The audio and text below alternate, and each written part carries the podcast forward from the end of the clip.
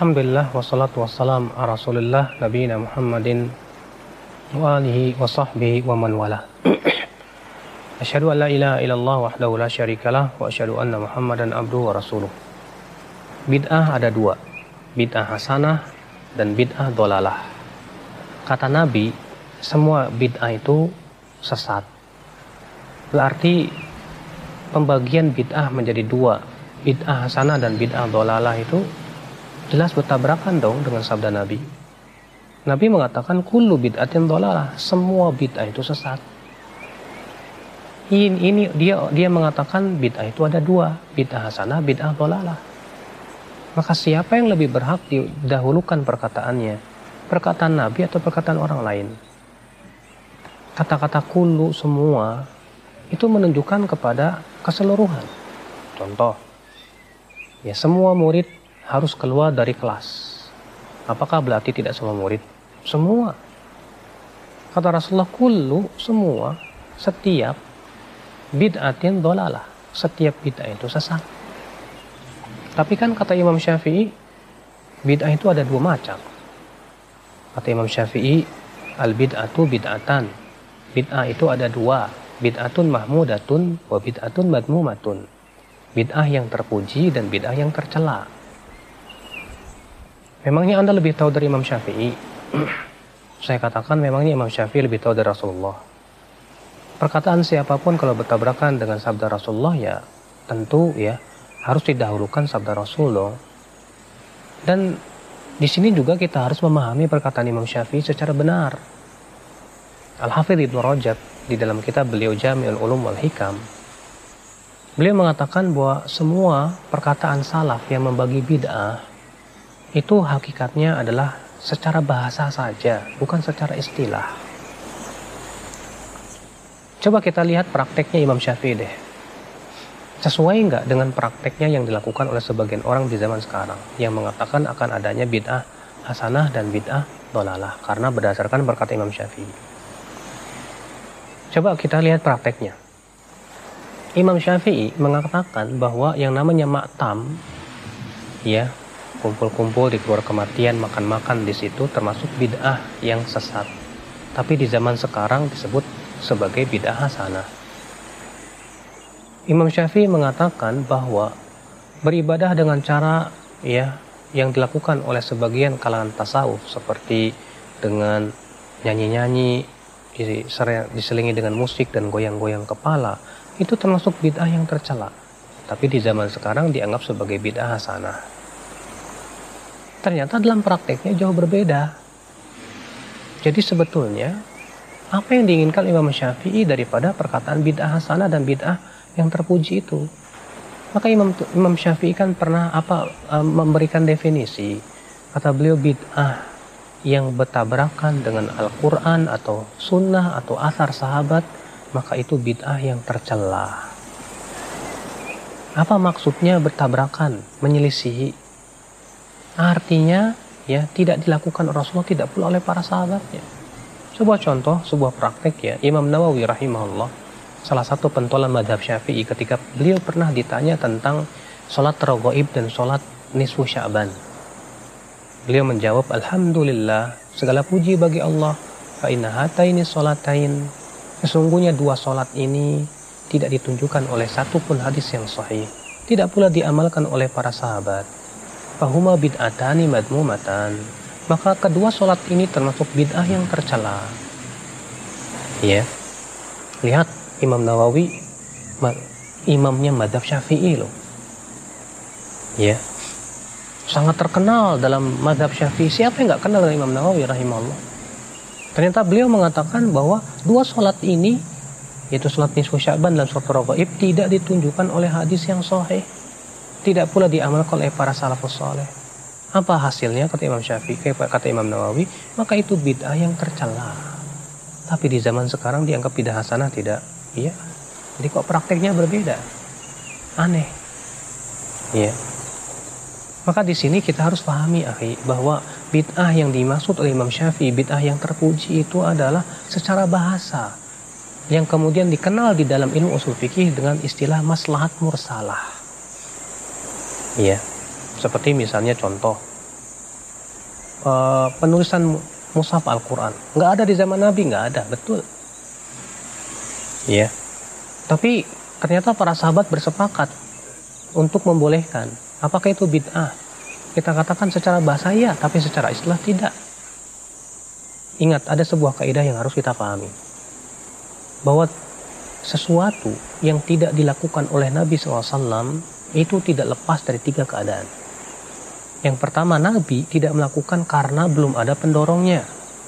Contoh di zaman Nabi nggak ada yang namanya ilmu usul fikih, ilmu hadis. Kenapa? Karena di zaman itu belum dibutuhkan, belum ada pendorongnya.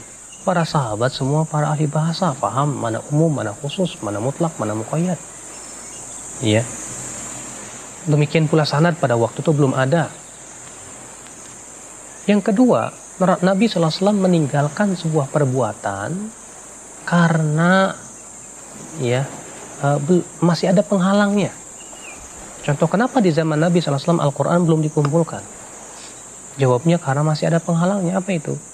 yaitu Al-Quran terus-menerus turun akhi. Nah ketika di zaman Abu Bakar banyak penghafal Al-Quran yang meninggal dunia kalau tidak dikumpulkan ini bisa bahaya bisa hilang itu Al-Quran maka ini masalahnya besar sekali. Sehingga menjadi kesepakatan para sahabat Rasulullah SAW dan ini menjadi sunnah khulafa'ur rasyidin. Dan Rasulullah memerintahkan kita untuk mengikuti sunnah khulafa'ur rasyidin. Jadi sama sekali tidak disebut dengan bid'ah. Secara istilah. Keadaan yang ketiga, Rasulullah SAW meninggalkan suatu perbuatan. Padahal pendorongnya ada, penghalangnya tidak ada. Nah, ini yang dinyatakan oleh para ulama ya tidak disyariatkan, bahkan bisa jadi bid'ah. Contoh misalnya, Nabi Shallallahu Alaihi Wasallam sholat duha, sholat, eh, sholat idul adha dan idul fitri tidak pakai komat, tidak pakai adan. Padahal pendorong untuk adan dan komat ada nggak? Ada. Ya untuk apa? Mengumpulkan orang. Kemudian ikhwatul Islam azani Allah menghalangnya ada tidak? Tidak ada. Rasulullah mampu menyuruh Bilal untuk apa? Azan komat tapi kenapa Rasulullah tidak lakukan jawabnya karena itu tidak disyariatkan maka kalau ada orang yang azan komat untuk sholat idul fitri dan idul adha maka ini jelas bid'ah demikian pula semua perbuatan yang Rasulullah SAW mampu melakukannya dan pendorongnya pun ada, maka pada waktu itu jelas itu tidak disyariatkan ya. Berbeda dengan dua keadaan yang pertama tadi. Maka kalau memang ada maslahat yang besar untuk membela syariat, apalagi itu membela pokok-pokok agama, maka itu jelas sangat disyariatkan sekali. Maka di sinilah pahami apa yang dimaksud dengan bid'ah. Ya, yang terpuji menurut Imam Syafi'i rahimahullah. Kenapa Umar mengatakan nikmatil bid'atu hadi, sebaik-baiknya bid'ah itu ini, yaitu sholat taraweh. Kata Al-Hafidh Ibn Rajab itu bid'ah secara bahasa, bukan secara istilah. Kenapa demikian? Karena di zaman Rasulullah sholat taraweh itu hanya ya dilakukan tiga malam saja. Kemudian Rasulullah tinggalkan karena masih ada penghalangnya apa itu? Karena takut diwajibkan atas umatnya. Sedangkan sudah kita katakan tadi bahwa Rasulullah meninggalkan sesuatu karena masih ada penghalangnya. Ketika penghalang itu tidak ada dan maslahatnya besar boleh. Itu tidak termasuk bid'ah. Nah, di zaman Umar ya, tidak mungkin lagi diwajibkan, tidak mungkin.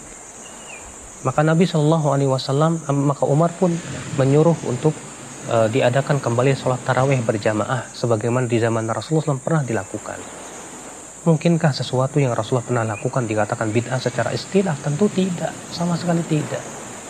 Jadi maksud Umar nikmatil bid'ah hadi sebaik-baiknya bid'ah itu ini adalah bid'ah secara bahasa ingat, bukan secara istilah secara istilah syariat sama sekali.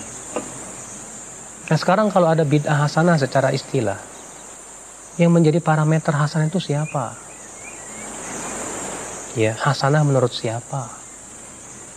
Kalau ada orang berkata, ini kan bid'ah hasanah, bid'ah yang baik, kita katakan maaf. Baik menurut siapa ya akhi? Menurut Anda, Anda siapa? Anda bukan pembuat syariat. Baik menurut kiai, kiai bukan pembuat syariat. Agama ini milik Allah. Agama ini bukan milik kiai, bukan milik ulama, bukan. Agama ini milik Allah ya akhi.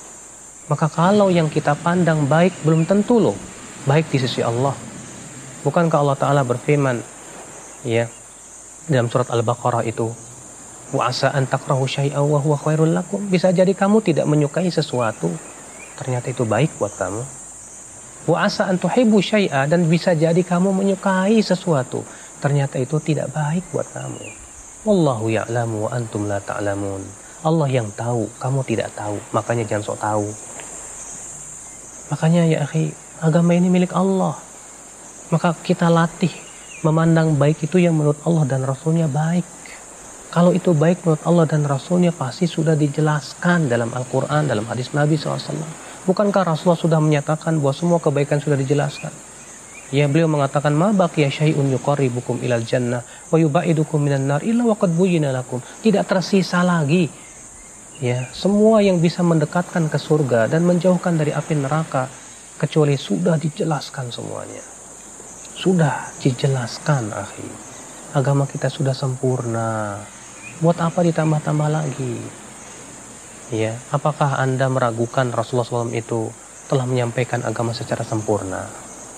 Maka orang yang membuat-buat suatu ibadah yang tidak pernah disyariatkan oleh Rasulullah, sama saja dia mengatakan Rasulullah belum menyampaikan yang ini, tapi saya tahu berarti sama saja dia menuduh Rasulullah SAW mengkhianati risalah.